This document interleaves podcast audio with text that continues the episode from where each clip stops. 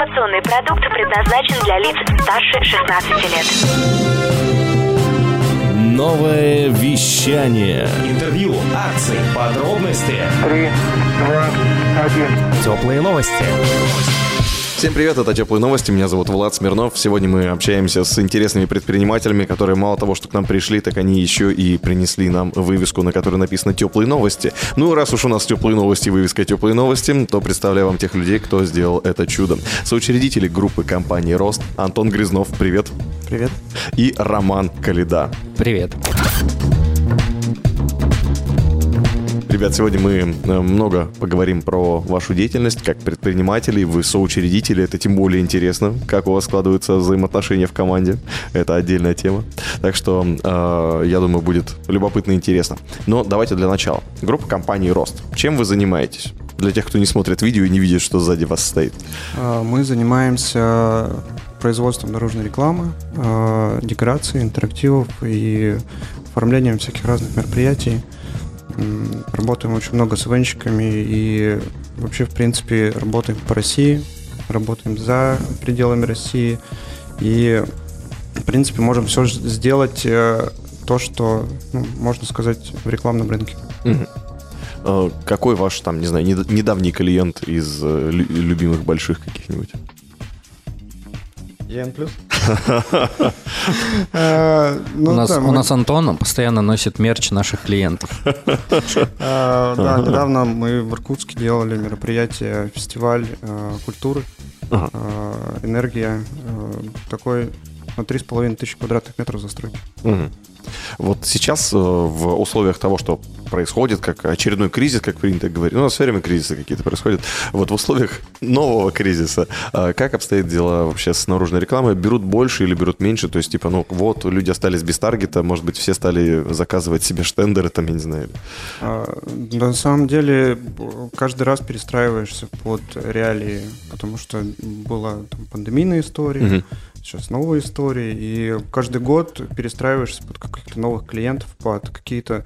То есть если в пандемию мы пытались перестроиться на международный рынок, а тут внезапно он уехал угу. весь, и теперь обратно перестраиваемся на российский рынок. И находим, в принципе, Короче, не сидеть на месте. Угу. А по поводу таргета?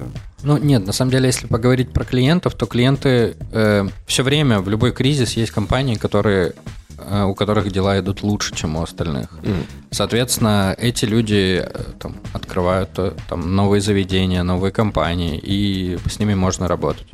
Вот, поэтому и в пандемию тоже, то есть там прям такого, что ты сидишь и нет вообще ничего, оно не бывает. Все равно какая-то группа бизнеса, она развивается. Не всегда с точки зрения ну, скажем так, когда в пандемии была, допустим, у нас очень сильно открывались там пивнухи. Угу. Ну, то есть вот пивные магазины, они имели большую популярность.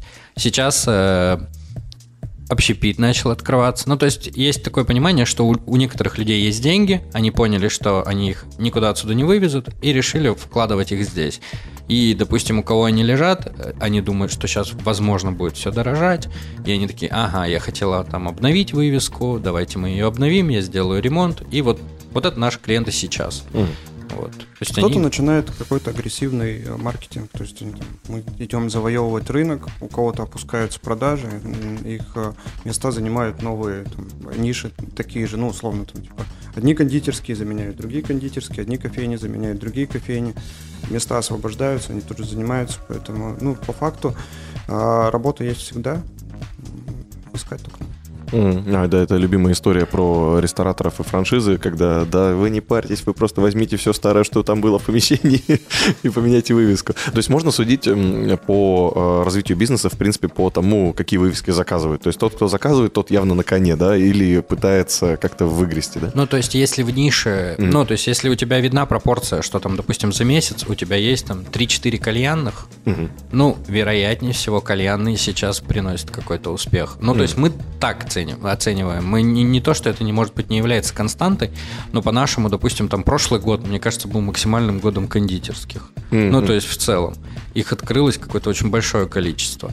Причем у нас там мы работали с сетевыми компаниями, там, с, в частности, с одной хорошей большой компанией. И плюс еще и у нас параллельно открывались кофейни-кондитерские. Uh-huh. В этом году э, ну, вот общепит, э, он, наверное, такой э, очень разносторонний. То есть это были какие-то и барчики небольшие, это были кафе, это были кофейни.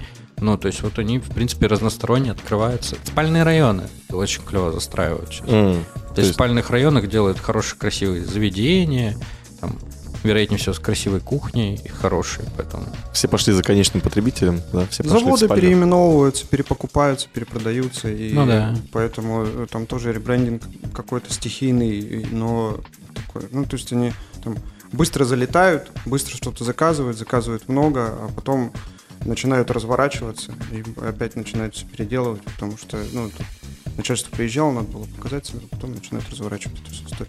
Ну, типа, блин, а, очень тяжело судить по рынку, но вот сколько работаем, я там 18 лет в рекламе работаю, и вот ты каждый год видишь какой-то скачок какой-то определенной ниши, э, ты замечаешь ее больше всего. То есть там Мгм. были там, пивнухи, кондитерские, рестораны, кофейни. И оно все как-то так идет, что год раз ты упал там на кондитерские, вот делаешь, делаешь, делаешь кондитерские. Потом кальянные там зашли в это. Ну, то есть развитие бизнеса плюс-минус видно в Новосибирске. А, либо, может быть, нам надоедает заниматься кондитерской, мы уходим до пивнухи. Ну да. У нас даже были там сельские аптеки. Ну, то есть вот не сети... мы с сетями очень мало работаем. И поэтому у нас вот эти тенденции, которые мы замечаем, они из- именно вот B2B рынок, который, знаешь, там в формате одного, двух, трех там, филиалов. Вот когда люди открывают какие-то торговые точки. И, и вот так. Или, допустим, у нас был клиент, который э, открывал магазины э, где-то в деревнях, либо прям в очень-очень отдаленных спальных районах. э, телеф- э, ну, фурнитура для телефонов, там э, чехлы, Чехол, стекла. зарядка, стекло, да? Да, да, да, да, да. Ага. Ну, то есть то, зачем там у нас в городе все едут там куда-нибудь в Hello, там есть там. 2-3 крупных сетевых. Да-да. Вот, а он открывал по деревням, давал им нормальный чек, и люди в деревнях, ну хорошо, он там 4 или 5 магазинов открыл по деревням, в центр вообще не лезет. Мгм. И все, и нормально работает. Ну, то есть ему, он говорит, я нашел свою целевую аудиторию, и Мгм. нормально. Вот. И вот, э, вот по, по, по таким тенденциям прикольно иногда замечать. Ну, когда человек находит свою нишу и начинает в ней нормально зарабатывать и масштабируется. На самом деле, да, очень прикольно смотреть, как у людей выстреливает. Мгм. Когда ты, допустим, видишь какой-то бизнес, который внезапно раз, и у человека зашел, он начинает масштабировать его. Хотя ты смотришь, думаешь, блин, я столько рекламой занимаюсь, и Как так? почему- а он на какой-то фигне там типа залетел, так очень круто. Серьезно. Или бывает наоборот. Ну, то есть там, особенно это с представителями общепита самая такая частая история. М. К- Когда ты приходишь э, там на какую-то встречу по вывеске, и люди там открывают впервые общепит, то есть без, ну, без особого опыта. Ну, то есть, вот, ну, я не знаю, мне кажется, процентов 80, да, то есть Закрываются. закрываются. Ну, то есть мы сразу вот пришли, мы задаем им вопросы, и мы понимаем, что нет, кроме рвения, типа, я хочу открыть ночной клуб, вот такие были. У нас была клиент, ну, здание просто, я не буду называть адрес, э, просто чтобы не испугать оттуда арендаторов. Мы делали там штук пять, наверное, вывесок. Это были разные заведения просто. И все приходили с какими-то громадными амбициями. Ну, там большое помещение, наверное, 300-400 квадратов. И они все залетали. Мне нужна вывеска там полтора метра высотой. А, и- ну, и ты такой... «Да, Ну, вот прошлый же так делал. Ну, не получилось у него. Зачем вы это делаете? Не, надо, надо. Я хочу как... Я хочу как в Таиланде. Вы были в ночном клубе в Таиланде? Давайте сделаем вот так. И вот, и вот такие они. И там одно заведение, второе заведение, третье заведение. Ну и все. И ты потом, когда тебе уже там, там заявка там к менеджеру прошла, менеджер говорит, поехали на встречу. И говорит тебе адрес, ты такой смотришь, ну ё Опять, опять, туда ехать. Есть надо». такие, да, проклятые места Новосибирска, где просто арендаторы меняются и почему-то не заходит ни у кого ничего, хотя вроде как, ну, условный центр и не работает. А, мгм. А есть какой-то вот важный вопрос, который нужно задать обязательно? Вот как при- перед татуировкой там мастер задает вопросы. Перед вывеской есть какой-то контроль вопрос? Ну, вот если говорить про общепит, мы, это вот уже там, наверное, в 90% случаев, если человек говорит, что у него нет опыта э, в общепите, мы берем стопроцентную предоплату. М. Мгм. Ну, потому что там, да. Ну, то есть там настолько нерационально, как правило, тратятся деньги, что в какой-то момент ты можешь остаться без своей доплаты. просто потому что у человека не будет. Ну, скажет, извини, я прогорел, братан, вы что? Да, ребята?» вот именно так и говорят. И, или потом просто говорят, слушай, ну не пошло. Ну, а, ну то есть, а, а мы... И хоп, ты а инвестор. Инвестор неудачного проекта. Бизнес-ангел.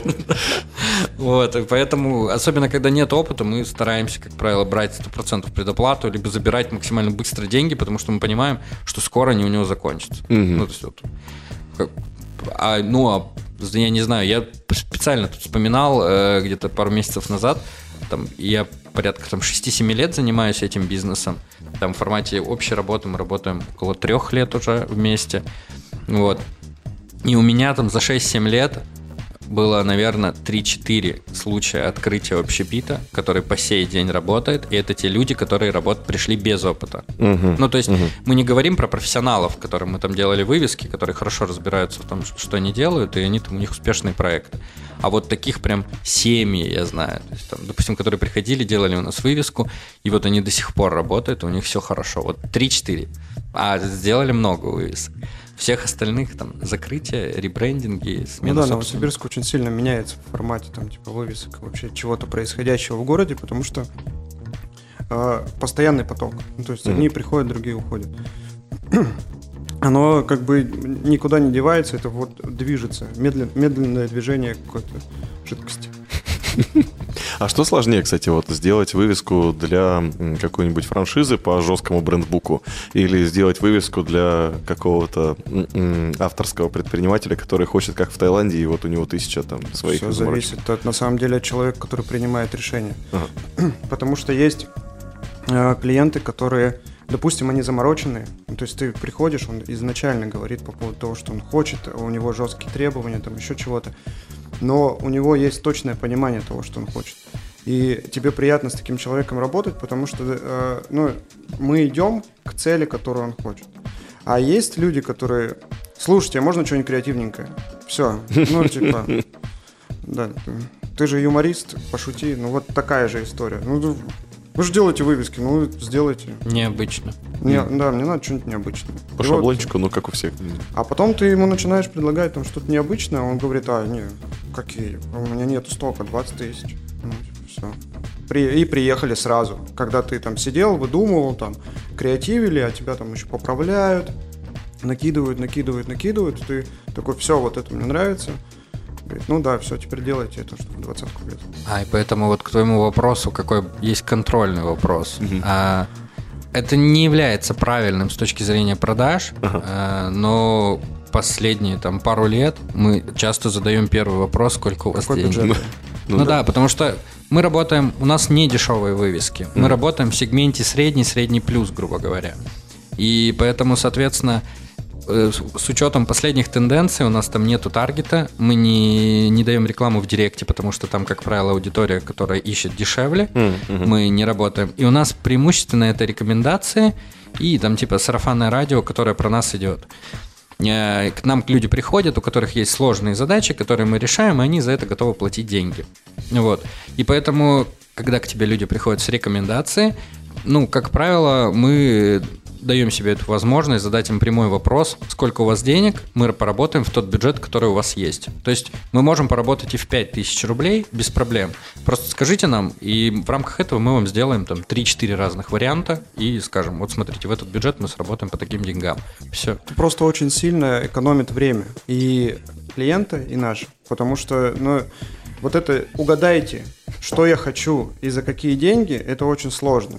Потому что, ну, в формате все равно же э, человек, когда открывает э, какое-то заведение, э, у него есть плюс-минус. Ну, блин, хотя русский бизнес это немножечко другая история. Да, я сейчас залечу, а там потом как-нибудь доработаю, там что-нибудь доделаю, и, и в итоге ни на что денег не хватает. У меня был такой э, клиент, который а, взял кредит на бизнес, купил готовый бизнес, ну там вот такой прям с шатки-валки, туда вваливать и вваливать надо было. Купил себе машину, купил себе, короче, телефон, девушке телефон, деньги кончились. И приходит такой, типа, мне вывеску надо. М. Ну и типа, все, бюджет, бюджет уже кончился. И ты на него смотришь и говоришь, ну, типа, вот а, а расписывается же все прекрасно. Ну, Ты же себе свой бизнес представляешь красивым, а, приносящим доход, но получается, что как бы начинается все не с того. Мгм. То есть ты, ты определишь, что ты хотел вообще, в принципе, изначально. Поэтому а, у меня есть а, такой постоянная заказчица. а, Она мне как-то рассказывала про то, что вывеска это последнее, на чем может сэкономить предприниматель. Хм, Потому ну что, типа, потолок нельзя сделать сильно дешево, пол без него тоже не обойдешься, стены так или иначе тебе надо как-то декорировать, а вывеску можно сделать и маленькую. М. И как бы ничего страшного. Я на самом деле не против этой всей истории. Давайте делать, ну там, в формате лучше маленькое хорошо, чем огромное плохо. Поэтому, ну, давайте делать маленькие, красивые, аккуратненькие вывески, которые будут там, типа, взять, если уж нету на это бюджет. Не надо размахиваться на то, что, типа, блин, давайте мы сделаем там 800 квадратных метров, чтобы это было там, в центре Новосибирска светилось, но за 5000 рублей. Да, LED-экраны, мечта. Кстати, вот по поводу того, как это все должно выглядеть, это же... Я вот не знаю, насколько много, я один раз сталкивался только с вопросом, а, а что скажет главный архитектор, и давайте согласовывайте. Как у вас с этим дело обстоит? Вы сами это делаете, согласовываете, или это редкое требование? У нас люди есть. Нет, у нас аутсорсинг. Ага. Ну, то есть у нас есть специалисты на аутсорсинге, которые занимаются согласованием рекламы. Но там все очень сложно, если честно. То есть у нас на сегодняшний момент город только подошел э, к э, вот этому замечательному слову дизайн-код города. Мгм, мгм. То есть у нас там концептуально отрисованы какие-то решения, как должна выглядеть реклама в городе, но есть э, куча вывесок, которые согласованы на 5-10 лет. Соответственно, ничего с ними нельзя сделать, пока срок согласования у них не выйдет. Мгм. Поэтому, если вы там, допустим, проедетесь по Маркса, вы поймете, что, ну, насколько меняется, допустим, Маркса. Потому что э, согласование заканчивается, э, вывеску просят снять, э, либо, если ее не снимают, ребята сами приезжают и ее снимают, а, и потом люди начинают уже делать как положено. Но э, у нас здания очень разные в городе, поэтому вот этот дизайн-код пока еще дорабатывается. Я даже не буду ничего негативное говорить про наших властей, я понимаю, насколько это сложно, и, возможно, этому просто недостаточно уделяется еще внимания. М. То есть э, и самое плохое, нас ни разу туда не звал никто. Ну, то есть, как А. изготовителей. Мы- туда, туда зовут ребят, которые согласовывают вывески, и, ну, соответственно, которые представляют вот эти как агентские услуги. Не они там что-то разговаривают, а с нами, как с ребятами, которые делают вывески своими руками, но ни разу особо никто не советовался. Единственный раз, помнишь, с этими домовыми табличками? Ну, то есть, вот э, у нас там обновился дизайн домовых табличек э, Мгм. по э, как-то туристическая карта Новосибирска. А, достопримечательность. ну да, ага. типа вот в формате тех мероприятий, которые не состоялись в городе, Мгм. у нас были туристи- туристические улицы, и эти улицы в первую очередь приводятся в порядок по сей день. Ну, Мгм. то есть, несмотря на то, что мероприятия отменились, работа вся это ведется. М. И вывески там особые согласовываются, и вот по этим участкам домовые таблички разрабатывали новые. М. Они должны были быть световые. Вот и к нам приходили, К нам приходили, да. И это Как- было Как, это сделать так, чтобы это было и дешево, ну, то есть, условно, чтобы можно было а, штамповать их. условно, Да, типа, чтобы это было качественно и бюджетно. Вот, и мы вот какую-то альтернативу предлагали. И мы ни за это ни капли, ну, даже денег не взяли. Ну, нам было просто прикольно, это интересно, интересно, потому что, ну, вообще, на самом деле, город это же большой организм, и перестроить его в моменте очень сложно, и все равно через бардак не перестроится. Мгм. И в итоге, э, ну вот сейчас надо развалить все старое, чтобы построить что-то новое. Соответственно, ну какое-то количество э, времени будет сейчас это долго. Ну, у нас как бы, блин, у нас быстро только в Москве все делается. Да. Поэтому, ну, как бы э, о тех людях, которые говорят, что типа, блин, все плохо, ну, блин, мы люди, которые непосредственное участие принимаем в том, что висит там э, условно на улицах города, это быстро не сделается. Ну, то есть на все на это нужно какое-то количество времени, нужно договориться со всеми, а это очень сложно. Ну, то есть в формате даже, допустим, наших коллег, прийти и договориться о том, что мы будем делать вот так одинаково, и никто не захочет заработать больше, М, м. это тоже очень сложно. Ну, то есть, вот условно там есть домовая табличка, а в ней внутри там есть свето- световые модули, да, там светодиоды стоят. А, Пока она закрыта, первое время вообще будет неважно, что вот Что там поставили. стоит А внутри. через год будет понятно, кто сэкономил. И все. Ну, и вот Ну как да. ты это найдешь? Да, и поэтому настолько было приятно, когда через год э, нам приходит заявка э, на домовую табличку на новый строящийся дом, и нам присылают то ТЗ, которое мы составляли.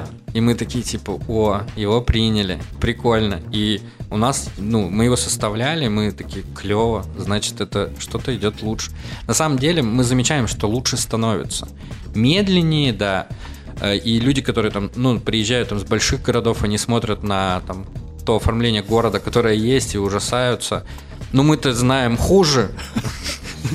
Ну да, еще буквально там каких-то там 15-16 лет назад. Еще Барак- год назад висела вывеска чебуреки с фольги. Блин, тут москвичи такой бунт подняли по этому поводу, что заставили, короче, ребят снять эту вывеску. Ну прям, то есть, когда... Или беляши. Или беляши. Беляши. На Кирова была маленький ларечек, и на ларь- на- над ларьком были буквы из чего-то объемного, Да ладно. которые, ну, непонятно Как из в чего. КВН, да, вот прям ли- Ну, Просто, Да-да-да. да, буквы, и которые просто облепили фольгой. И оно И висело это там Кирова, всегда. ну, то есть, да, то есть это вот, ну, там, одна из центральных улиц города, условно, да, там. И ребята приезжали сна- снимать про нас там выпуск на, на Ютубе. Э, Они занимаются светотехникой, изготовлением. И они засняли эту вывеску и показали там на большую аудиторию, типа, смотрите, вывески Новосибирской. И Ой-ой-ой. они, по-моему, на заставку даже поставили. Стыдно было. А, Вот. Но ну лучше становится. У нас отношения, и если вы заметите, очень много счетов 3 на 6 убрали. То есть вот наша работа с этим вообще никак не связана, но нас постоянно к ней пытаются подвязать. Ну, то есть там периодически тебе звонят и говорят, Баннер. «Ре- ре- рекламу надо вот эту на счетах в городе можете сделать? Ну, типа, что, щит изготовить? Можем. Целиком, пожалуйста. Вот. Но мы, мы к ней особо не относимся, но департамент это делает один. А, Они взаимосвязаны. И счетов много убирается, и много медиарекламы появляется, и красивой медиарекламы появляется. И у наших э, художников и появляется в этом плане в городе появляется вкус, э, что все-таки видеоэкрам, э, видеореклама может быть красивой. Вот. Короче, очень много всего положительного, но это все очень медленно. Ну да, И у всё. нас на самом деле просто профдеформация, мы это все замечаем, а, и мы постоянно там двигаемся по улицам города. Я вообще уже долгое время ориентируюсь по городу по вывескам, потому что, ну, то есть меня- я начинал изучать город, я там условно жил в Академгородке всегда, и в город ездил только по работе. И я замечал, типа, начинал изучать город по вывескам, потому что, ну, профдеформация. Я там, знаешь, куда ехать, а там... А, там вот эта вывеска Да, Или, это а мы там, ну, сейчас мы часто говорим, а, мы там вывеску делали. Ну, то есть, типа, в формате того, что у нас объединилось три компании, на сегодняшний момент тяжело найти улицу в городе, где хотя бы кто-то из нас троих что-то не делал. Ага. Вот, то есть. А иногда есть, где мы прям целиком всю делали. Ну, то есть, вот это, это моя компания делала, это Антоновская компания, это у нас вот третий партнер Сережа, допустим, делал. И, и клиентов мы также делили. Там один внутрянку делает, другой э, наружку. Ну, так распределили заявки. Ну, то есть, мы тогда еще конкурентами были, к примеру. Прикольно. И как вот, если к этой теме переходить, последний вопрос про вывески. Есть ли какие-то новосибирские особенности, там, не знаю, по материалам, по форме, по размеру? Ну, Бионорд вроде не захлестывает до вывески, поэтому не разъедает ее, наверное, Нет. реагентом. Одинаковых Нет, всё. Все так же? Все достаточно стандартно, да. То есть, э, да нет, ничего нет. Все как во всей России, никаких особенностей. Ну, то есть есть сетевые клиенты, которые делают, допустим, москвичи привозят вывески сюда. Там, Мгм. а, Есть, э, мы там много с кем сотрудничаем, с коллег э, с разных э, регионов. Они там отправляют вывески, ну, по факту все. С Европы приходят, которые вывески, они отличаются. Мгм. А У них там немножечко по-другому они привыкли делать. Но по факту смысл тот же, просто ну, ты на нее смотришь, она, она другая. У нас, у нас так не делают, но у них делают. Хотя лучше или хуже, тут не Мгм. скажешь, про- просто, про- просто по-другому. Просто по-другому, да. Мгм. А во внутреннем убранстве сейчас э, какие там тенденции модные? Там, не знаю, может быть... Ну, что- сейчас новые технологии появляются в изготовлении вывесок. Мгм. Во-первых, это 3D-печать очень сильно набирает популярность, и буквы начинают печатать на 3D-принтерах. Оу. А Это позволяет тебе делать какие-то очень тонкие шрифты, фигурные шрифты.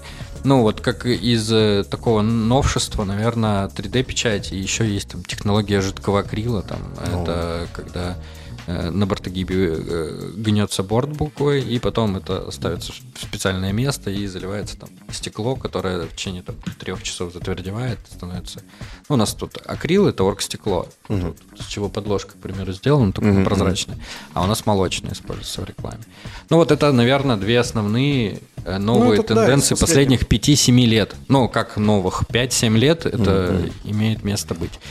Оно как бы, в принципе, это же конструктор.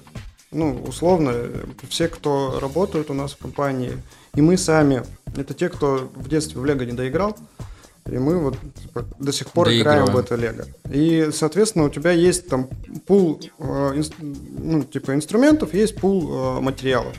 И тебе надо просто из плоского листа сделать объемное что-то. То есть, и это может быть вообще все, что угодно. То есть мы делали там 30-метровый поезд к- торгового центра для э, компании там, Coca-Cola. И он там был там 30-метровый поезд, стоял просто в торговом центре. Это все вот из плоского все делается, берутся лампочки, берутся светодиоды, все это собирается. Не получается какая-то объемная конструкция. А, ну вот еще тенденция гибкого неона тоже. Ну, она она тоже уже достаточно Уже давно. давно, но она не вымирает. Ну, то есть все Ну да. думали, что она там в течение года-полутора пропадет, а она уже живет, наверное, 5, тоже 5-6 лет и, в принципе, набирает популярность. Раньше, пер- первостепенно, когда появился гибкий неон, его использовали преимущественно в интерьере. Сейчас, если там по России посмотреть, ну и даже у нас в городе есть некоторые объекты, когда уже фасад оформляют, э, на улице делают, его используют. Хотя он вообще не предназначен для улицы, но людей это особо не волнует. Ну, если они все равно Ну да, ты, типа, человек приходит, он говорит, я хочу. Ты говоришь, блин, это недолговечная история, э, и вообще как бы не рекомендуется э, его на улице. Ну, мне типа, я хочу. Ну, и всё. Ну, И вообще это есть вывески, по 4 года уже у нас уже висят. и, с- м, Да, с этого материала. да. Это вот из тех клиентов, которые сказали, нам все равно будем делать. Это как бы, ну, ладно, берете риски на себя, но вот 4 года, все нормально. Да, хотя гарантия на него год вообще, Мгм. на сам материал. Прикольно. Ну что, тогда давайте перейдем уже к предпринимательству. Группа компаний, как так вышло? Не Вы же были конкурентами. В эфире можно так говорить. На самом деле э, это все Ага. пандемия. Э, То есть были запросы у нас у всех троих э, на то, что... То есть было три компании. Э, Там с Ромой мы общались э, условно год там в Инстаграме, как-то пытались взаимодействовать, э, там, встречались периодически, э, что-то пытались придумать, как нам вместе помогать друг другу вести бизнес. Но у нас, ну, то есть, когда полная конкуренция, у него есть отдел продаж, у меня есть отдел продаж, у него там производство есть, у меня есть производство. И ты не можешь ничего, ну, там, условно, давайте поделимся. Ну, это как бы такое взаимодействие. Мне кажется, что э, когда у тебя есть крупный объект, это сильно интересно. И, короче, жадность на крупный объект, не то, что там в формате финансов, а в том, что ты типа сам его сделаешь, не дает возможность там, типа, просто, Ром, давай вместе его сделаем. Ну, потому что, ну, блин, сами будем пробовать. Вот. И, и Сережа был еще. Вот он там. И, и- и мы в пандемию э, решили, что надо как-то начать взаимодействовать. И было предложение, что, типа, ребят, давайте вместе поработаем. Ну, там, если так говорить, мы так сильно просели все, заказов не было, какой-то промежуток времени, наверное, месяца полтора. То есть у тебя вообще там телефон, реклама, все молчит. Никто ничего не Ну да, мы каждую неделю просто приходили, брали э, бутылочку пива и слушали, что нам сегодня скажут, про что, что будет завтра. Да. И, То в принципе, там ничего не менялось. Приходили и смотрели речь нашего президента, который говорил, все отдыхаем. А мы такие, клево. Мы хотим работать. Да. Вот. И все. И получается то, что мы просели, э, в каких-то расходах просели, в сохранности сотрудников, которым приходилось платить зарплату. Вот. И надо было как делать? Либо тебе надо уменьшаться, от- от- от- отходить назад и потихоньку опять набирать обороты.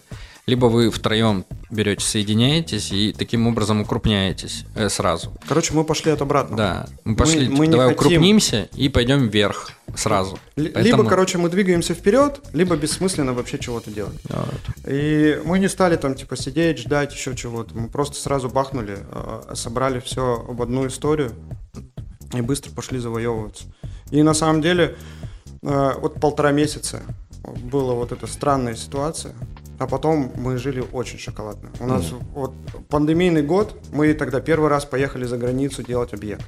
Когда а, в Турции там никого нету, пандемия у всех, а мы, короче, там работаем. Круто. Вот. И получается у нас вот этот вот рост, рост, рост, рост, он постоянный. И в людях там, то есть мы там отработали, мы закрывали год, э, ну там у нас уже приросло там 3, плюс 3 или 4 сотрудника, то есть у нас там порядка уже 10 человек работало э, в общей массе, наверное, даже больше. Сейчас у нас там порядка 27 человек работает всего общего коллектива. И у нас вот этот постепенно мы так э, развивались, развивались, развивались. Там начинали у нас было, мы переехали все самое большое помещение Антона. У Да, него это было, было там 350 350 квадратов. квадратов. Сейчас уже общее 800. около 800 у нас. Мы все на одной, ну у нас все на одной территории, мы потихоньку отвоевываем базу, на которой мы находимся, мы потихоньку снимаем еще, еще, еще в аренду. Надеемся, что может через пару лет заберем и вообще всего. Вот. Ну, арендатор уже поняла, что ей не хочется складывать яйца в одну корзину, потому что мы начинаем монополизировать в условиях, и она такая, типа, вообще, у меня еще есть арендаторы.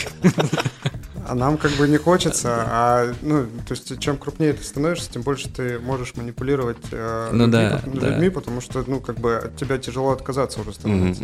И соответственно люди там пытаются сдержать этот фактор, и, а мы как бы не очень хотим сдерживаться. Говорит, вот я хочу вот это сдать. Мы говорим, мы, мы снимаем.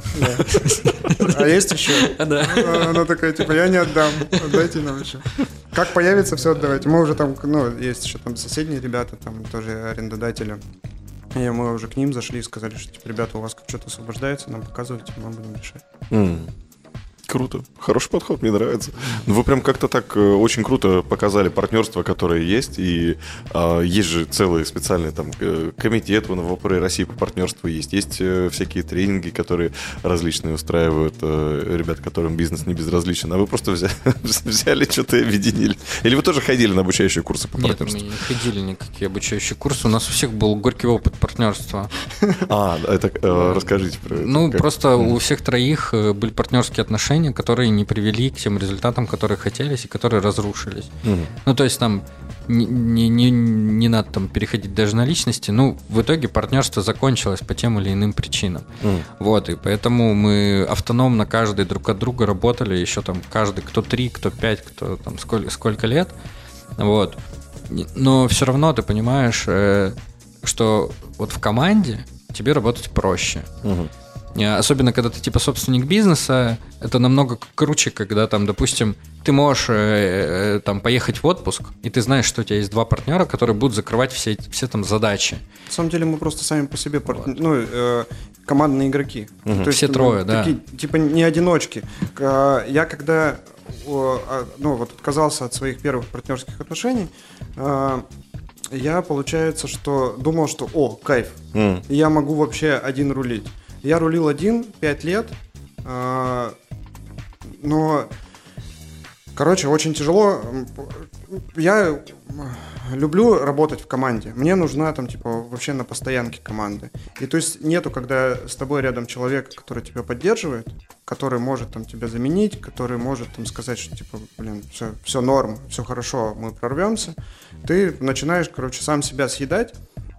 Не то чтобы это э, там как-то мешало или еще что-то было, но, блин, вот так намного комфортнее. Ну, то есть ты типа, блин, все круто, я не один, у меня есть единомышленники, мы это делаем вместе. Ну, вы можете друг друга поддерживать, вы можете друг другу помогать, вы можете закрывать разные вопросы поодиночке каждый. Вот. типа, У нас там плюс-минус, мы даже там, как, опять же, на всех тренингах по партнерству говорят, там, вам необходимо там узаконить, э, там, разделить обязанности и, Мгм, там, и как-то задокументировать это.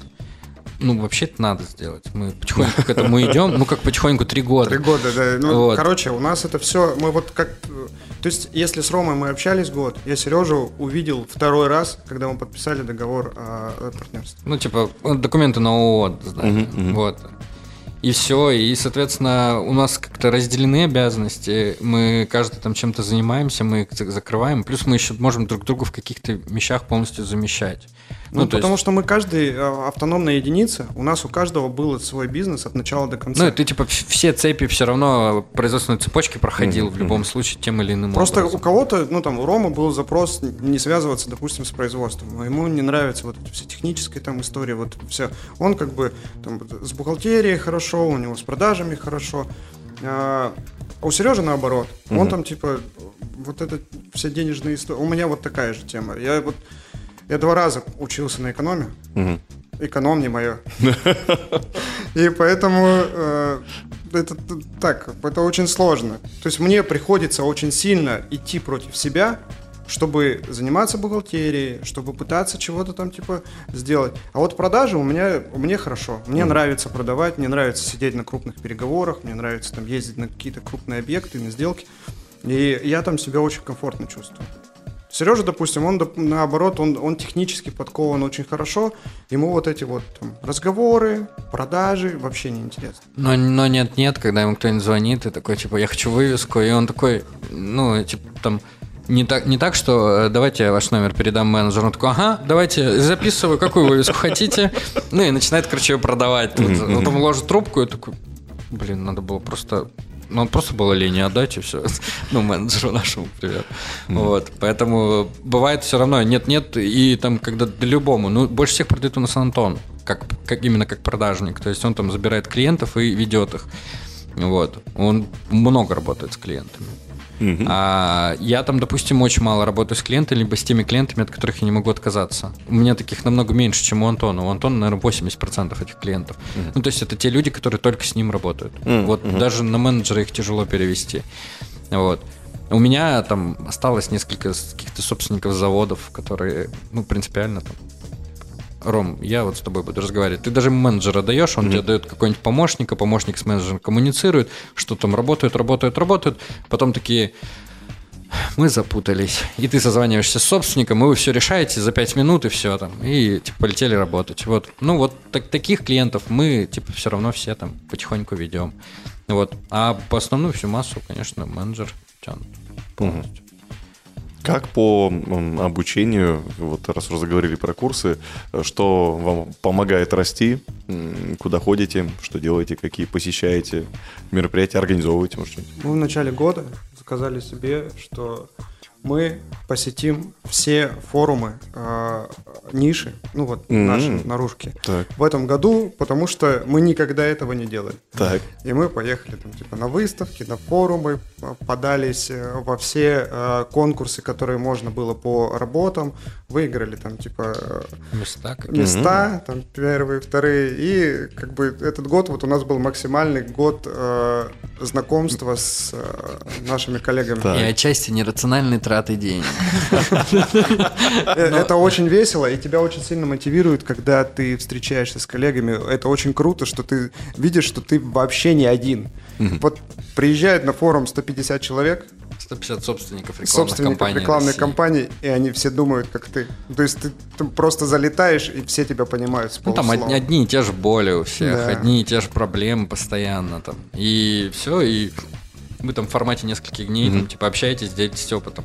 А Если говорить с точки зрения профессионализма, насколько, э, насколько это полезно, ну, наверное, в формате тех мероприятий, которые делают, ну, там очень мало чего полезного. В формате нетворкинга как раз, непосредственного общения, ну да, клево. Ну, то есть это много знакомств у тебя, много опыта появляется, потому что ну, в большинстве своем все с ним открыто, ну, делятся. Ну, то есть, вот если ты что-то умеешь делать или что-то, ну, то есть, все всегда все расскажут, покажут там. На самом деле это все началось еще в формате, опять же, э, пандемии, когда нам с Ромой нечем было заняться, и мы думали, что будем делать, и тут все начали вести прямые эфиры, М, звезды, все.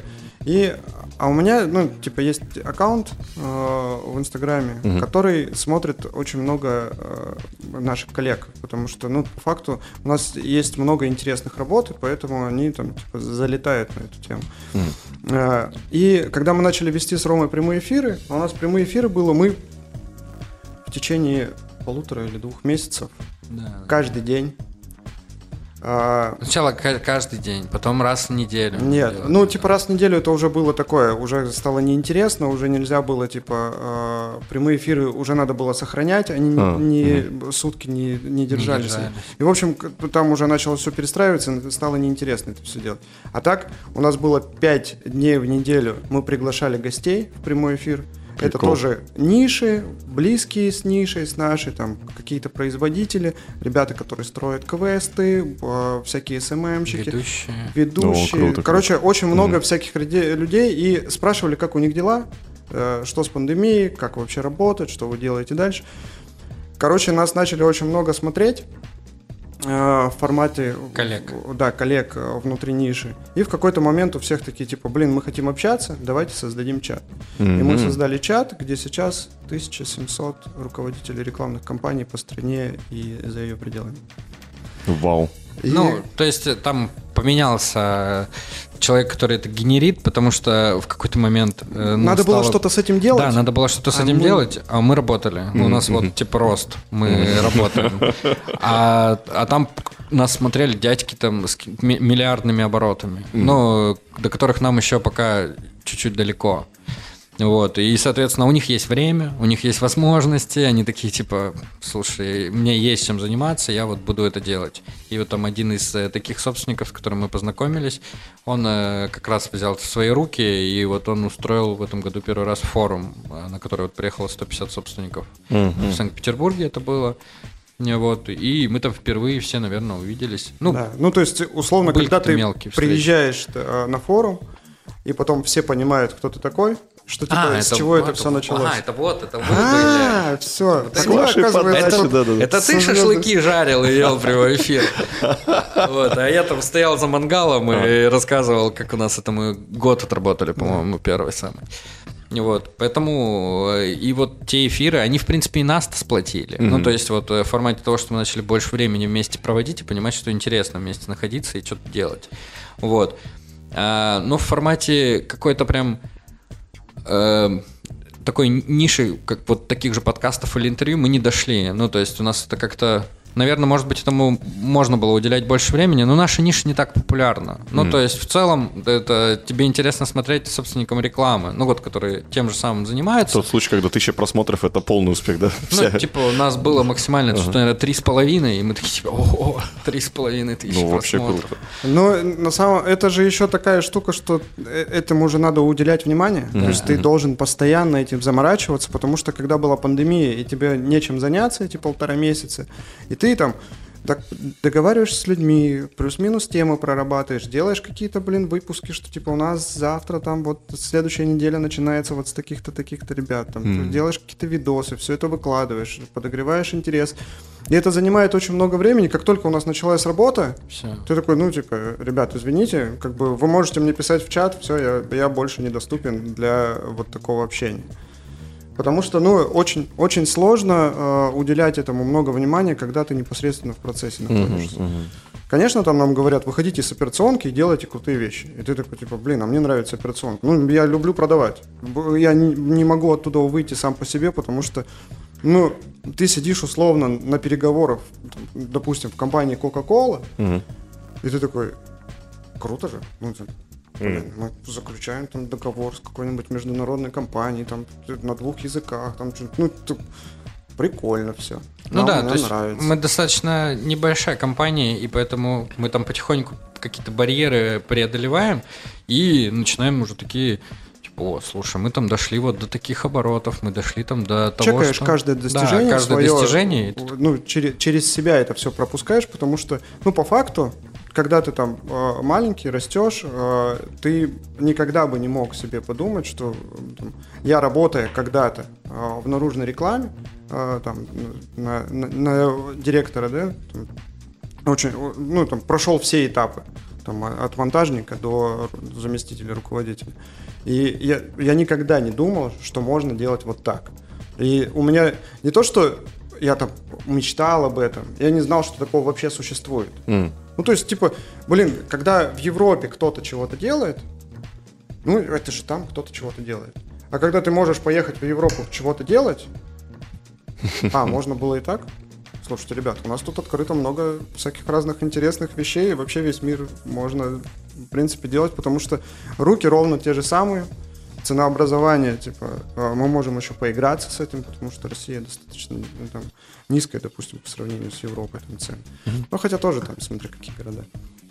Но это, это интересно. Ну, типа открывать вообще воп- вопрос, что ты можешь конкурента быть очень конкурентоспособным в мире, это клево. То есть ты смотришь, допустим, как в Европе что-то делают. Но это, наверное, больше касается нестандартных вещей, которые вот у нас просто э, два самых главных человека в нестандартных вещах это Сергей, вот наш партнер, и Антон. Ну, то есть вот они, у них вот эта коллаборация, когда они что-то придумывают и ни с чего, она великолепно работает. И вот в нестандартных вещах мы, наверное, можем прям реально фигурировать э, со многими странами, потому что мы там, допустим, смотрим какие-то конкурсы, там даже там Coca-Cola проводит э, ежегодный конкурс э, по всем заводам в мире, и они там делают... э, Мы выс- побеждали. Да, мы побеждали его несколько Реально? раз, да. Э, Это лучшая выставка товара в торговом центре. там, в, в торговом, ну да, в торговом центре получается. Вот. И они проводят там по всему миру. И ты смотришь э, номинации, которые там заявлялись там где-нибудь в Финляндии, э, там по, по- всей Европе, и ты понимаешь, что, слушай, ну мы вообще-то вообще-то очень неплохие. А потом, когда еще в этом занимаете второе место или первое место, ну, вообще неплохие получается. И финны такие, а, эти буквы из фольги Да, да. никому не нужны. А, и- а когда, получается, там, допустим, мы запускали таргет на Европу, когда все было хорошо, а, и он работал, и, и нам смотрели, ну, там, у нас там заходили на профиль иностранцы и такие, там, чекали наши вывески и такие, о, можно поработать. И, м, ну, и мы шли к тому, чтобы начать продавать вывески в Европу, и как-то смотрели, как выстроить логистику, но потом это, это все закончилось на Пандемия, стадии да. пандемии, да. То есть пандемия закрыла границы, и ребята такие говорят, слушайте, нам пока не надо, э, мы пока будем ждать. И я так понимаю, что не особо у них там дела и улучшаются. Ну, то есть вот хотя бы из того общения, которое у нас было в момент пандемии, даже когда у нас уже все закончилось, мы как-то пытались написать им, типа, ребят, как у вас дела вообще, вы работаете? И они говорят, у нас все очень плохо, у нас мало работы, мы типа ничего не делаем. Это были наши коллеги в Европе. Это была Англия, по-моему, Лондон. О, о. Вот. И, ну вот. И поэтому, в принципе, мы можем э, там своими работами конкурировать там с другими странами. Ну, На самом деле, ну, насмотренность еще много решает. То есть ты, вот, допустим, идем, и вот этот профдеформация, когда ты э, видишь что-то необычное, тебя привлекает взгляд, хочешь потрогать это руками, ты смотришь, как это сделано, и у тебя возникает вопрос, как они вообще это сделали, надо это продать. И ты там типа фотографируешь и пытаешься продать эту историю, чтобы э, можно было изготовить что-то подобное и попробовать э, это сделать. И вот Короче, нам с Сережей это не дает покоя вообще в принципе никогда. Когда ты такой, типа, так, я сейчас чего-нибудь придумаю такое, чтобы все сломали голову, как это сделать, и сидим, ломаем голову, повышаем свою квалификацию. это называется сейчас очень в Москве распространенное слово малые архитектурные формы. МАФ. А, вот как это называется. Да, да. Вот это то, что мы делаем в большинстве, это все. Их тяжело назвать большими архитектурными формами, даже когда там динозавр 8-метровой высоты. Но это все малые архитектурные формы, да. А то, что на въезде в Новосибирск стоит, это... Это стало, это тяжело называть какой-то вообще архитектурной формой. Это что-то такое навигационное, грубо говоря. Вот. Это буквы? э, про Ну вот да, это, наверное, Новосибирск? Новосибирск. Да. Ну, с другой стороны, там только пепелац стоит, этот летающий в сторону Толмачева. Да, это, это очень странная архитектурная форма. Ее никто не понимает, причем, но почему-то вот ее туда поставили. И я долгое время ездил мимо и не понимал, что это такое. Зачем? Потом думаю, ладно, хорошо, я подъеду, посмотрю. Так. Подъехал такой, типа, ладно, я зря сюда приехал, поехали дальше. Ну, это как были трансформеры на въезде в эту. Ну, то есть, это прикольно в формате э, кто-то заморочился, И сделал из своих покрышек там или Да. железячек. взял сварочник, и он очень долго это делал, и это очень тяжелая штука. Для чего? Непонятно. А, имеет место быть? Имеет место быть. Ну, то есть, по факту, э, бывает настолько плохо, что хорошо, Мгм. а бывает никак. Поэтому, ну, блин, тут интересно. Вот сейчас Новосибирск украшен к э, Новому году, ну, О, это да. же шикарно. Ну, типа, Потрясающе. блин, наконец-то ребята начали делать так, как э, вот, чтобы ты вышел и такой, блин, все, Новый год скоро точно. Мгм. То есть неважно там форма катка, еще чего-то, да, это я на самом деле наоборот там топил за эту форму катка, потому что, ну, Она популяризирует. да, ну типа, блин, про Новосибирск, знаю, Урган сказал про Новосибирск, все, потому что, ну вот каток вот такой, да, и, ну ладно, пусть он будет такой. Но э, смысл в том, что вот чем больше накидывают это все, тем, тем интереснее, потому что людям э, они начинают знать, что такое Новосибирск. Потому что далеко не все знают, где находится Новосибирск. Тут, по крайней мере, такие, типа, Новосибирск это Это там, Это где каток. Да-да-да. И все новосибирцы зимой идут на него. Да, прелесть какая. Ну, вроде, вроде в этом году обещали его не делать или Да. куда-то в другое место перенести. Но в целом, да, и действительно в Новосибирске перекрыли а, одну из центральных улиц, улицу Ленина, целых а, два квартала. Там перекрыто движение, и там сейчас наводят марафет. И при близлежащей территории почему-то неожиданно, который там сквер рядом, допустим, Первомайский, он как бы и был перекрыт, там не было машин, но теперь там почему-то больше красоты навели тоже. Да. Все светится. Ну, кстати, ну, это потому что Новосибирск э, столица Нового года в этом году. Да. И, э, в общем-то, они постарались. Но, блин, это вложение все равно на годы. То есть теперь ты понимаешь, как будет Новосибирск выглядеть каждый год как минимум. Потому что, э, ну, вот то, что уже приобретено, оно никуда не, не денется, и это для города большое вложение и большое, ну, типа, это же красиво. Ну, то есть, по крайней мере, ты теперь ходишь, и, блин, люди фотографируются, открываешь там соцсети, и все на это. Блин, Новосибирск все равно становится все лучше.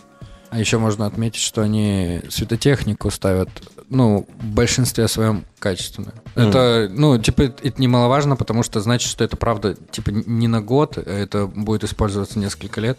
Это знаешь... через два года не будет Припять у нас такая. Нет, нет. Это знаешь, как вот подсветка, на, которую сделали на этом... На оперном. На оперном. М, мгм. Вот э, всех же бомбило по поводу того, сколько она стоила. А Там что-то порядка полумиллиарда, по-моему. Да, там 450 м- миллионов рублей. Ох, я не знал эту сумму так. А, Это там обсуждали на НГС, ВСТ, что это там бешеные деньги. Это, короче, не бешеные деньги. А. Ну, то есть вот в формате, когда там э, ставится хороший профессиональный свет там, с большой гарантией, с очень долгой, а на, на подобных объектах ставится 20-летняя гарантия на светотехнику. Нормально. Да. Вот, допустим, там в Японии, в метро делают освещение. Вот у них нельзя подрядчику зайти, если ты даешь меньше 20 лет гарантии на светотехнику. Японская светотехника одна из самых дорогих в мире вообще. Вот. И вот оперный сделан примерно в том же плане. Поэтому там сделано очень хорошо. И это хорошо стоит денег. Вопрос, заработали на этом? Заработали. Ну, наверное, они достойны это заработать. Вот, потому что э, ну, мы точно знаем, что там, допустим, очень качественная светотехника, она стоит очень больших денег. И далеко не везде в России ее способны привести. И, а у нас иногда бывают сейчас такие. Ты смотришь какие-нибудь государственные контракты, и, и ты видишь типа ТЗ, и видишь, что ТЗ, возможно, под кого-то написано, но качество... Круто, что там э, хорошие позиции. Ну, то есть вот то, что будет хорошо и долго работать. Неважно уже там за Да, на это самом деле, продано. ну, типа, давайте рассмотрим такую историю, что можно было сделать за 100 миллионов. Мгм. Но э, эти 100 миллионов они бы отдавали там каждые там три года. Да. А ремонт, вот эта вся история, постоянно бы кто-то там на крышу опытного полз. Ну, я условно, но смысл э, Ну да. в том, что э, Возможно, глобальные- хорошо заплатить один раз. глобальные Да. истории надо делать все равно дорого. Ну и как бы, блин, вот почему-то в формате, допустим, когда к нам приходят люди и начинают торговаться и говорить, что у вас дорого, ну, ребят, тогда, ну, Тогда меняйте лампочки сами. ну да, ну типа условно, за- зачем вы расстраиваете меня, расстраиваете себя, ну типа можно обратиться в любую другую компанию и там э, по той цене, по которой, вы- с которой вы хотели бы вообще прийти.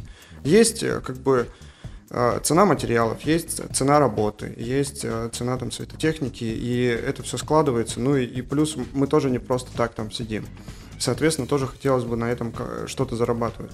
И я бы не сказал, что мы там щипаем такие миллионы, что прям капец. Вообще, я бы хотел отметить, что наша ниша является вообще не особо выгодной для бизнеса. Ну, то есть, вот если рассматривать э, стартапы, то наружная реклама это не то, где ты можешь быстро начать зарабатывать. Ну, то есть, особенно в наше время. Вообще все, что связано с каким-либо производством, Производство это жесть. это все. Ну, то есть, вот это особенно когда у тебя производство, ну, все равно кустарное, по большому счету мы не завод. И у нас э, мы работаем как ремесленники. Да, Всё там нестандартно, В да. формате там 10-12 человек э, в рабочем цеху, но тем не менее.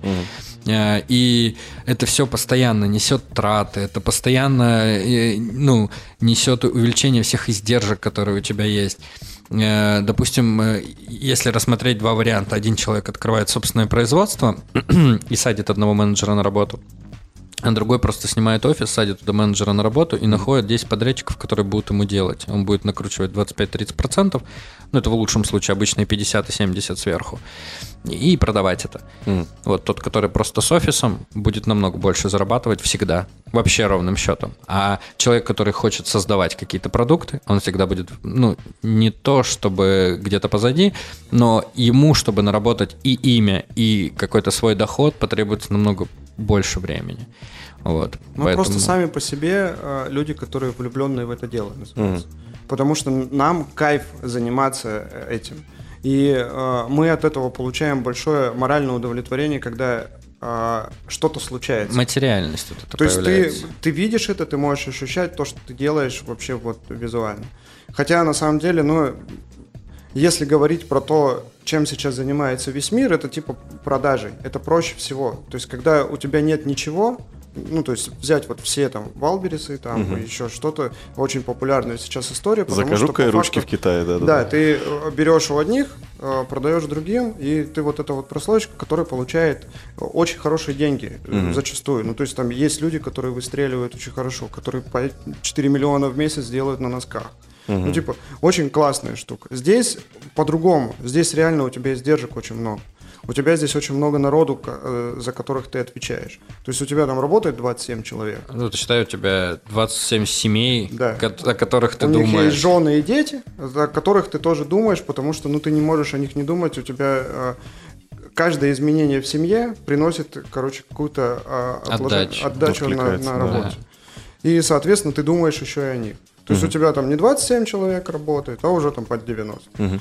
И вот и ты каждый раз э, ну, типа, что-то делаешь, делаешь, делаешь, э, платишь, платишь, платишь, и вот там что-то получаешь. На самом деле, все, кто думают, что там условно э, берешь сетевого клиента большого, да, там какую-нибудь сеть супермаркетов, и на них можно хорошо зарабатывать, вот на них как раз очень мало тендерных вот таких историй на крупных предприятиях, на которых можно реально хорошо зарабатывать.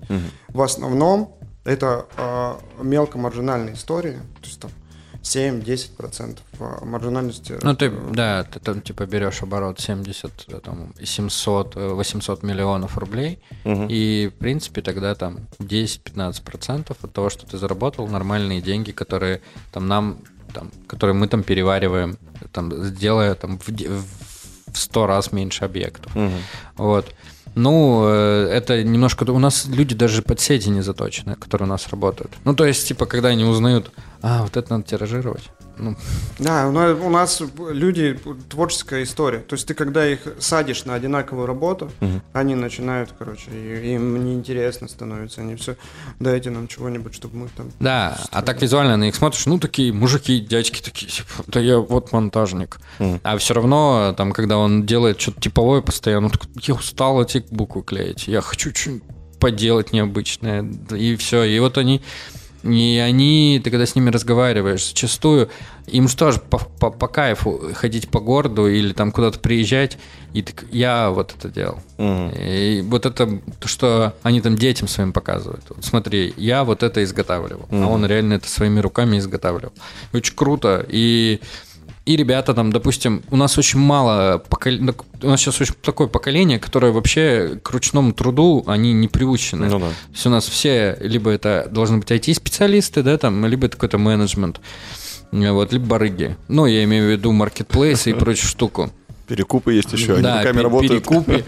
Вот. Э, А нормальных-то профессий-то, ну, сварщика-то ты молодого не найдешь. Ну, то есть вот поставь себе задачу найти 25-летнего сварщика, да это невозможно. На самом деле вообще с профессионалами проблема. Ну, то есть э, есть два варианта пути. То есть ты берешь какого-то молодого человека и его воспитываешь. Да. Э, Это долго, это как бы неизвестно, он останется или не останется, потому что, э, ну, там, он, ему может не понравиться в конечном итоге. Он там пришел, сказал, что, типа, да, я хочу делать вывески, а потом, ой, что-то, Что-то я устал, такая». ну. Ну да, у меня, вот, ну, отец всю жизнь занимался ювелиркой. И я, а, М. будучи школьником, там, студентом, я а, летом, что-то года два, вот летом, на летних каникулах у него работал. А, тоже мне там давали собирать. Вот насколько у меня творческая сейчас профессия, и там как бы такая, ну я не могу. Ну типа мелочевка, Мгм. усидчивость вот это вот. Делаешь ты, по сути дела, одно и то же. все вот это мелкое. И, ну, не, не могу, не мое. Мгм. И то есть, как бы я ни пытался, я смотрел, как люди там это делают вообще днями и ночами, им это нравится, и они как бы на этом зарабатывают деньги, а я просто туда шел и думал, что когда назад домой? Я не могу, у меня прям все назад тянуло. Поэтому здесь тоже как бы, э, ну, любого человека может оттолкнуть какая-то работа. А, а есть, допустим, э, брать, второй путь брать сразу профессионалов. И, ну, с ними проблема. То есть, во-первых, они на вес золота, то есть ты просто так на рынке, вывесив там на HeadHunter объявление, найти э, какого-то человека, который э, сразу умеет делать то, что типа тебе нужно, их нету. Ну, то есть хантить людей, ну, там, кто-то осуждает, кто-то не осуждает э, эту всю историю. Ну и Но- там есть еще такая, такой нюанс, что они начинают диктовать условия. Ну, профессионалы, когда приходят. Вот, поэтому очень тяжело подобрать э, это вот э, ком- ком- компанию людей, которые не будут особо диктовать условия, которые будут слушать то, что ты говоришь, и все. Ну, то есть, и по факту можно критиковать, это не авторитаризм, но, э, типа, зачастую надо просто делать, как говорят там, и все. А плюс у нас еще э, такая работа немножечко своеобразная. То есть даже в рекламном рынке мы отличаемся от того, что есть вообще в принципе. То есть люди, когда приходят, они такие, вы что делаете? М. Ну, типа, где таблички, где вот эта вся история? Я там баннера поеду вешать, а у нас... типа, У нас мало такого. Да, мы- мы- ну, типа, к нам залетают все равно такие клиенты, есть там постоянные клиенты, но их мало. Мы в основном делаем что-то такое, типа, индивидуальные истории. И, соответственно, как бы народ приходит, и они, даже будучи профессионалом, не факт, что тоже приживется. Да. Но зато те, кто остается, они не хотят вообще у- уходить, Ну да, потому что это вот- Текучки э, кадров у нас нет. Ну, то есть у нас по факту, если человек там э, влился в коллектив в течение полугода, то он там уходит от нас только если так складывают об- обстоятельства. Ну, то есть у нас было несколько там уходов, и это были какие-то такие семейные обстоятельства. семейные обстоятельства у всех, что просто надо покинуть работу, надо уехать в другой город и так далее.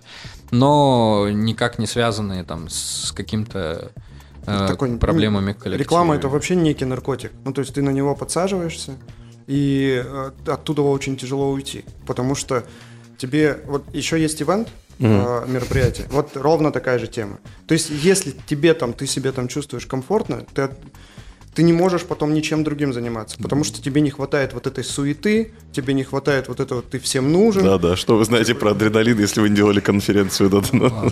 А здесь же, получается, ты их собираешь, вот так, всех соберешь сотрудников и, и начинаешь разбираться, кто где работал. Ну, у нас же рекламе нигде не учат, ну, то есть у нас нет такого места. И, соответственно, у нас там есть там вентиляционщики, геодезисты, отделочники, бурильщики, ну, то есть вот они строители, плиточники, и вот э, штукатуры, сварщики, чего там только нет. Ну, то есть вот по факту ребята, которые пришли каким-то образом в рекламу, они где только не работали. А ты И- потом, а потом ты не, вот не этот уходишь. путь человека, как, Да. он, как он пришел в рекламу. А, то есть он чего-то делал руками, и потом пришел и продолжает делать чего-то руками, но это, это совсем другое. Ну, Ему это начинает нравиться. Ну да. походу. И у нас там, допустим, когда что-нибудь на объекте случается, и мы там, а кто у нас, кто у нас штукатурит хорошо? А, он а, да вот этот же ремонт раньше в квартирах делал. Там, Сережа, иди за штукатурь стену. Ну, там что-то подпортили, к примеру. И он такой, ну ладно, сейчас пойду за Да, у нас есть там типа фрезеровщик, который там, он, он электрик вообще сам по себе. Он, он работал очень долго мужем на час. Ну, в смысле, в бытовом формате. Ну да, На всякий есть, случай. а, Он, много чего может сделать по электрике, то есть, но, работает там сейчас фрезеровщиком, но если у нас какие-то объекты есть, где надо там, допустим, какая-то выставка, где надо протянуть по стенам много всего, подключить щитки или еще чего-то, выписывается, уезжает, подключать электричество. Ну, Ну, то есть такое. Потому что мы точно знаем, что он да, и он типа сделает. Есть вот сварщики у нас там сейчас, есть пару человек, которые вот на постоянно там э, на сварке. Есть один, который вот, он прям варит круглыми сутками. Ну да. Хорошо зарабатывает, э, ему это нравится. Иногда больше, чем мы даже.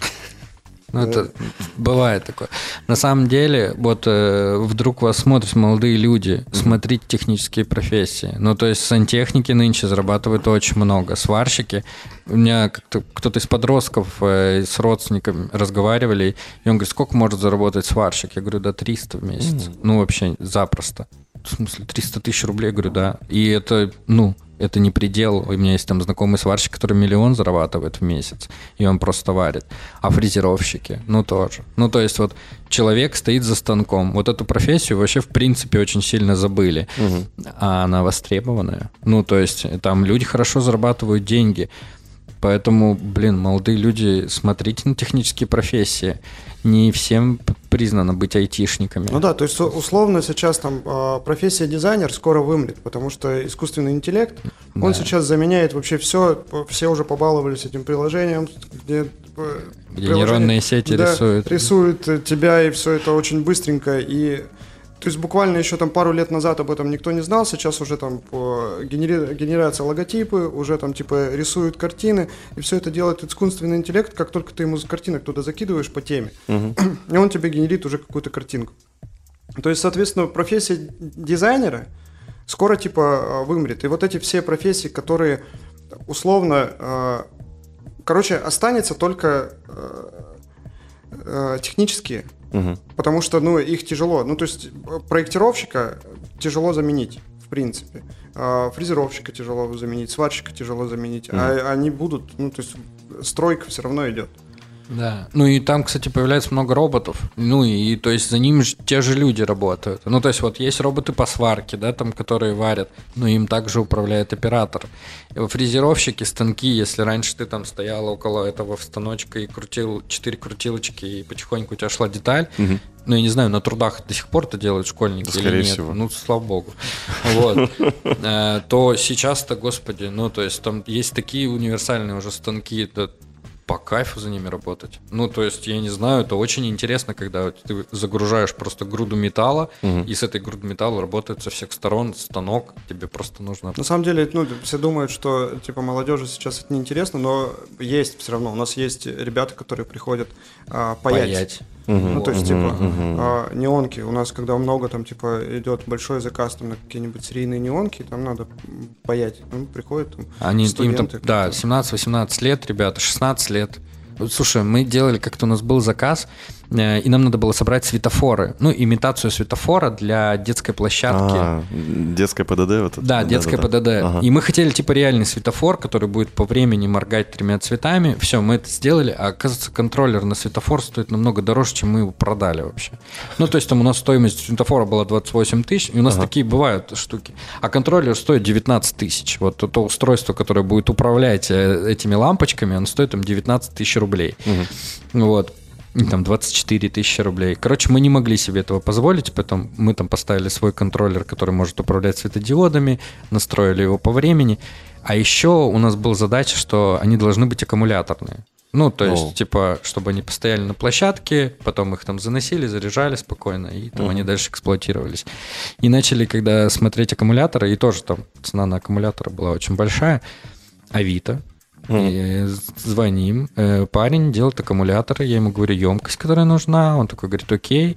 И ко мне приезжает школьник, которому 15 лет, который приехал на мопеде, а, обычный мопед, который он переделал в электрический сам, а ему 15 лет. И, то есть, грубо говоря, компании э, на B2B рынке давали мне цену там за один светофор, там, условно, там 70-80 тысяч рублей за один комплект аккумуляторов. Чувак делает за 18 500 и все работает. И ему 16 лет, и это просто он делает, э, паяет аккумуляторы, и еще в деливере, в доставке работает. И На том еще же в шко- электромопеде и еще в да, на вот этом мопеде, который он собрал сам, и еще в школе доучивается. же, да. И вот, ну то есть э, такие есть ребята. На самом есть- деле, да, благодаря нашей профессии мы очень много знакомимся с каким-то индивидуумом, который ты смотришь и думаешь, блин, ты гений. Чувак, Да. ты гений.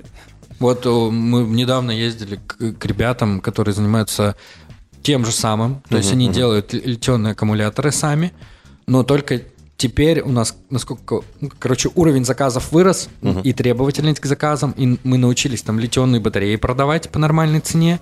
Вот, и мы там нашли ребят крутых профессионалов, которые там в городе делают литионные аккумуляторы. Они могут сделать тебе аккумулятор хоть на что абсолютно. И мы там делаем на какие-то вывески, на какие-то конструкции, которые нам нужно, чтобы они работали аккумуляторно и нельзя к ним подвести электричество. Мы приехали, а у них там прям мини-заводик. Они там Они очень скрупулезные, там, они очень ответственно относятся к работе, очень эстетически красиво все делают. Э, И вот нас постоянно соединяет э, работа с На самом деле разными сделать можно людьми. вообще все, что угодно. То есть у нас ин- иногда клиенты фантазируют. Слушайте, а можно сделать так, чтобы вы меню открывали, а оно светилось? Да. И мы как заморочились вообще с этим, потому что нам самим такие, типа, Ну, можно же. навер- ну, типа, это же все, вот, с- китайцы же делают открытки, они открываются, музыка играет. Это такие, типа, ну, тут откры- принцип-то тот же, должно быть аккумулятор. Мы нашли людей, которые делают кожаные папки, нашли там, типа, как это вставить стекло, наши материалы там вставили, все это соединили, сделали аккумуляторы, чтобы они там все прятались. Открывается, работает. Кайф. А, В итоге, типа, от заказа отказались. Ну, то есть, все это э, ушло там э, В небытие. В небытие. Но по факту мы знаем, как сделать э, там, светящийся. Да. Хорика, вы же нас смотрите, вы нас слушаете, ребята. Не, на самом деле, решение? правда, мы там э, сколько блошиных рынков мы знаем, где ты можешь купить всякую фигню. Там. Нам надо было как-то купить сундук э, куда-то на, да, на какой-то из объектов. Там мы Квест. делали на. Нам надо было купить сундук. Я нашел чувака, который в подвале у себя сундуки делает. Там вот типа без гвоздей, короче. Да, ну, и по- Авито вообще великолепный сайт. Ну, то есть там столько ремесленников, которые делают клевую работу. Помимо того, что ты там, или там мы что-то делали, и надо было купить 20 моторчиков, 36 моторчиков от микроволновок, вот это, который тарелку крутит. Ну, потому что на самом деле он очень удобный, и если тебе надо что-то крутящееся сделать, идеальный мотор. И Вот, вот попробую. Двухметровый вентилятор Да. крутился на моторчике микроволновки. Да. Вот, и ты... Один э, оборот в минуту. Один оборот в минуту. И ты вот, короче, по городу, а, а ты приезжаешь в магазин, а, ну, их нету вот новых, либо они стоят каких-то космических денег. Вот, и ты начинаешь там, Авито, блошиные рынки, нахожу какую-то женщину, я говорю, у вас есть моторчики для микроволновок? Она говорит, есть, у меня целый пакет. Я как-то, я Да. как-то покупал 50 бабушкиных ковров. Я по всему городу искал ковры. Я приезжал, ну, то есть садился на «Газель», мы просто объезжали все Авито, скупали ковры. А, Потому что нам надо было подземку всю застелить коврами. И э, мы покупали, короче, ковры, а там бабушки ну, такие, типа, ой, вот я постирала все. Я думаю, блин. Жалко. Не надо. А это вот, ну, типа, это на одно мероприятие, на один вечер. Потом вернем, Мы, скупаем всю эту историю, а потом оно там едет по России там, с такими же вечеринками там, путешествует. Прикольно. А, у нас часто такая бывает тема, что ты когда ивент готовишь, и то есть ты там, вот мы в Иркутске делали э, ивент, когда там застраивали э, 10, 10 дней, застраивали мероприятие на 3 дня. И потом, типа, полтора дня это разбирали еще все.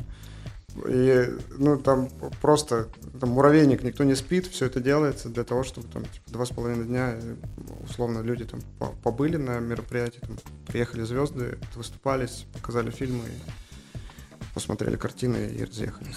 Ну, ты еще, кстати, когда так, э, ну, с нестандартом работаешь, ты часто можешь, типа, какие-то ниши замечать бизнеса. Допустим, там, с искусственными цветами. Вот последний пример был такой. Надо было сделать, э, у нас были такие длинные кашпо, и они должны были усеяны быть, типа, зеленой травой, которая там колосится, типа, искусственной. Начали смотреть, там на маркетплейсе заказали там очень много горшков, они приехали все маленькие, короче, никудышно встают, и у нас получается там, мы хотели потратить там 50 тысяч рублей, а выходит нам надо 450 тысяч потратить. Ага. Ну, то есть бюджет как Ну бы да. такой. Начинаешь разбираться там, начинаем по ритуальным услугам находить эту траву, ну, то есть, которые вот эту осоку продают.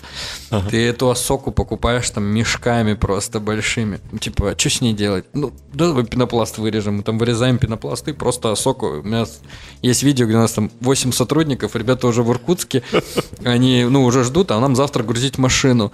И время 9 вечера, у нас начальник производства, два инженера, я стою, э, еще какие-то монтажники, Там которые 6 тысяч остались. колосков А там надо 6 тысяч колотков надо воткнуть э, вот в эти вот горшки, которые мы сделали, короче.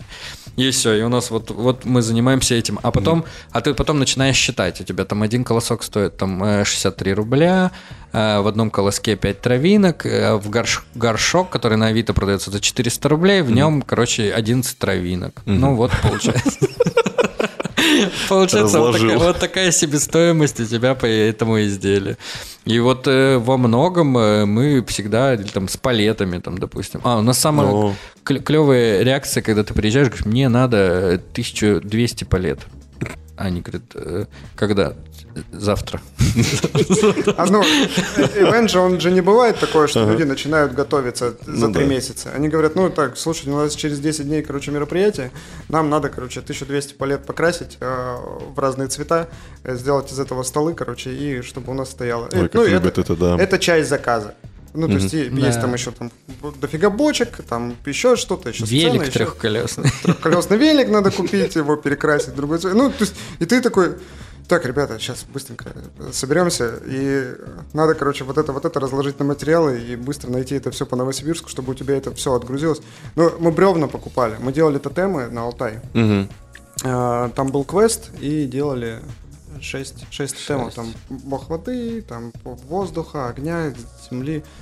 И нам надо было сделать тотемы. И вот, ну, ребята, которые занимаются рекламой, они с бензопилой выпиливали морды из бревен. А бревна, ну, вот, вот такие. Да, у меня родственник занимается лесом, я ему звоню, говорю, у тебя есть, говорю, э, мне нужен кругляк. Он говорит, сколько? Я говорю, ну вот минимум 19 сантиметров, чтобы была толщина. А, нет, это А, уже... там на- 30. Это уже ты говоришь про... Сбе- про Да нет, так с тотемами такая С же. тотемами у нас было что, 50? А, 50? 40, ну, короче, какие-то большие. Мы приезжаем к нему на пилораму. А мы такие, типа, ну что там, они двухметровые, сейчас загрузим быстро в газель. А она тяжелая, мы поднять не можем. У нас там бедная газель вот так уезжала, потому что там этих шесть поле- полен, полен, которые мы погрузили. Вы, кстати, манипулятором грузили его туда, которая рука вот эта вот, э, которая грузит лес. И все, и да, потом... Но у нас э, в этом плане есть э, э, Антон с Сережей, они любят же креативить. Я уже заметил. И они такие говорят, мы никогда не работали с жидкой смолой, давайте поработаем. Типа, давайте. Ну, все, там, объяснили. Мы посчитали, нам же хватит ведра 10-литрового, Да. хватит, все, заливаем, короче, ну, а там э, бог воды, мы хотим, короче, Залить силуэт воды, типа, чтобы он торчал. Все, мы там, типа, собрали, заливаем 10 литров, а оно вот так. По бороду только сверху. И мы едем просто еще на 50 косарей, покупаем, покупаем этой смолы, чтобы ее А, туда а залить. уже дороги нет, ну, то есть назад ты уже не откатишь. Во-первых, ты уже продал эту историю, во-вторых, как бы э, уже самому интересно, надо же в это... Что получится-то в итоге, да? А сам, ну, то есть там много вводных, которые мы не учли, потому что мы первый раз это делаем. То есть дерево очень хорошо впитывает. И в итоге это бревно, оно весило очень много, оно тяжеленное, а мы еще поехали, ну, это все на Алтае ставилось, мы когда поехали это все ставить, там дожди нальют, это все еще пропиталось, мы это поставить не можем, нас все заливает. Ну, блин, у нас... Короче, это была ваша первая жертва богу воды, да? Да не, не первое. А что, там еще была стенка с горбыля. А а горбыль, как бы, ну, его нельзя купить 20 палок. Да. Ты его покупаешь только там пачкой. Пять Пять, тонн. ну там Да, типа, да, трехтонник. трехтонник. А, кубами там что-то. Кубами, там, ну, получ- 5 кубов. Да. Тебе надо 20 палок, ты покупаешь 5 кубов горбыля, там на манипуляторе их привозишь. У нас э, э, манипу- мани- манипуля- манипуляторщик сгружает это все, и у нас просто дровник около работы. Нам- А куда его девать, да. непонятно. А нам арендатор, ребята, вы зачем это поставили? Ну, такие, забирайте. Забирайте. Мы тут 20 возьмем, остальное нам не надо. Но мы не Капец. могли купить Ну да, меньше. Вот. Ну да, вот с, э, вот с этой штукой тоже иногда очень забавно бывает. Когда ты что-то что приходится покупать в больших объемах, это не очень... Это хвою мы искали. Нам нужно было много искусственной хвои. э, тоже. А, э, А так под Новый год, ну, что- как бы, вроде как в магазинах ее же дофига. Да. Ну, то есть заходишь такой, в магазинах много, а тебе надо больше, чем есть в магазинах. И ты Причем не то, начинаешь- что в одном, во всех магазинах. Больше, чем во всех тебе надо. И ты ездишь по магазинам и просто скупаешь. Я от- открываю багажник, у меня был большой багажник на Мерседесе, и он был полностью забитым хвойными гирляндами. Вот он, он там литров 400, наверное. И вот, вот это все было забито хвойными гирляндами. Я ездил в разные магазы, скупал их. Или розетки с USB. Они вот нужны одна, а тут надо 12. И я просто полдня езжу. Ребята собирают, у них много дел. А я такой посмотрел в интернете, вот в этом магазине есть три, вот в этом четыре, вот в этом пять. И поехал такой по направлению в Академгородок, потому что в Академгородке там магазин, где еще семь есть. И вот так вот, вот по кругу. Да, ты ты- мне, ездишь, мне надо собираешь 800 патронов под лампочки. Цоколь там Е27. Ты приезжаешь в Леруа, говоришь, сколько есть? Они такие, типа, у нас есть 30.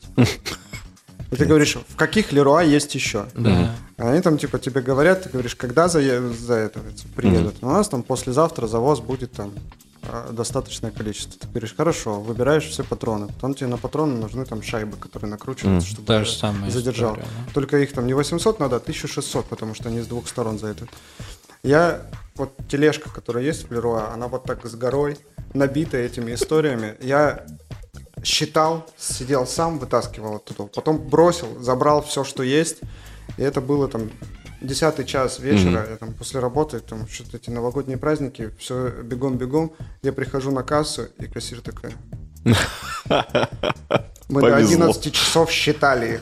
Просто мы с тележки в тележку переэтовали. Она такая, типа, блин. Я Теперь она не любит анекдоты про подавай патроны, да? А на самом деле можно было бы сказать, типа, можно же покупать это все в оптовых базах где-то. Можно. И когда можно, мы это покупаем. Но зачастую у нас вот этот B2B рынок, он, он очень э, негибкий. Ну, типа, мне надо привезти лес через неделю. А нет, он мне нужен вчера или сегодня. И все, и очень тяжело бывает договориться с ребятами, что-то быстро поставить.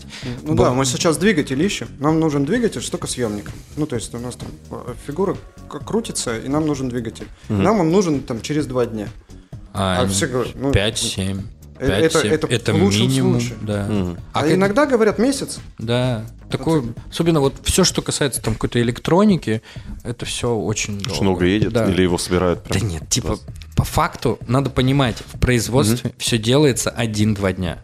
Ну вот очень много всяких разных вещей, которые делают 10, 15, 20 дней, в формате производства они делаются за один-два дня максимум. Ну, те же кухни, например, да? А, ну, типа того, да, которые там из ЛДСП распилы.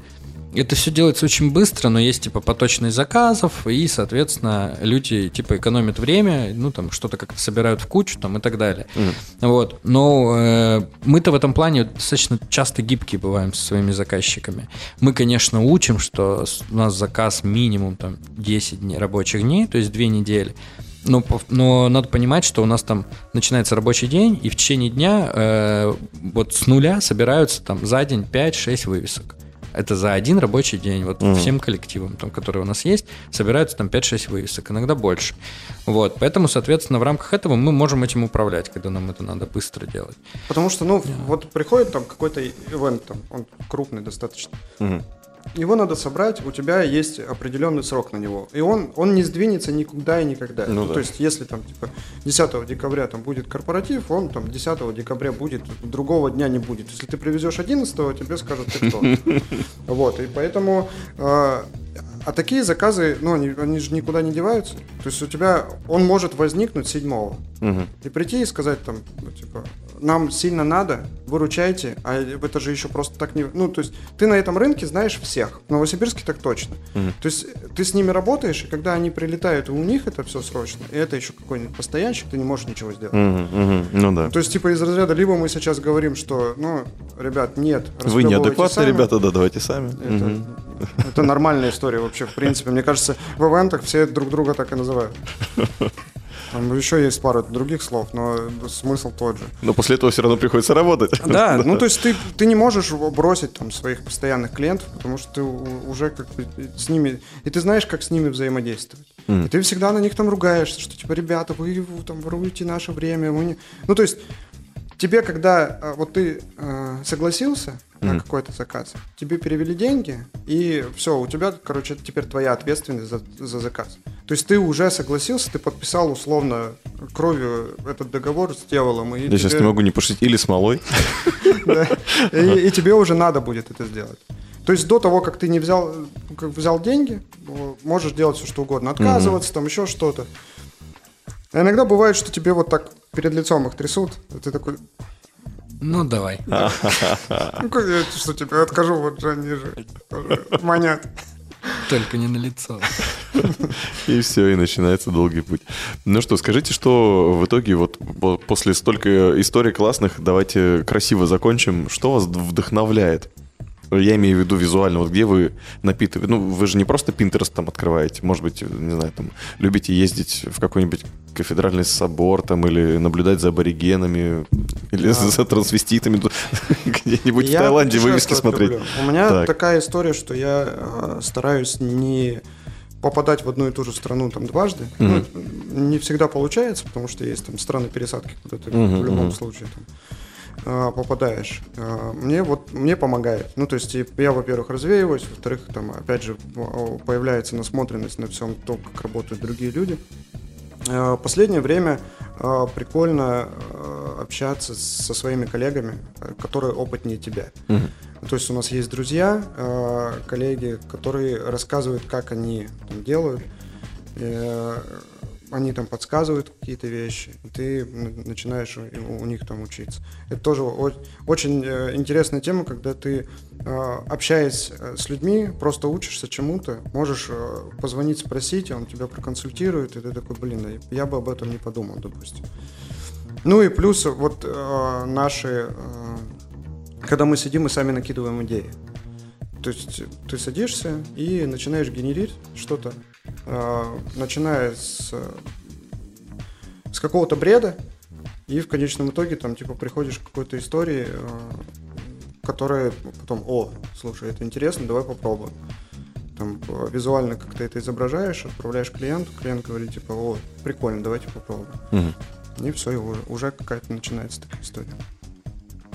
Общем, Креатив вдохновляет. Так. Да, у нас даже на самом деле, когда есть какие-то нестандартные заказы э, в формате, которые приходят менеджерам, то у нас собирается там маленькая маленькая летучечка, и там 5-6 человек начинают, а давайте, особенно когда там Новый год мы когда делали, э, оформляли палатку на набережной, весну делали мы. Мгм. И там был, она хотела там ручей. Ага, давай. И мы начали. Нам нужны сугробы. Мы, так, ну все, вот здесь из пенопласта, здесь сделаем там. Ну и вот, вот в таком формате происходит.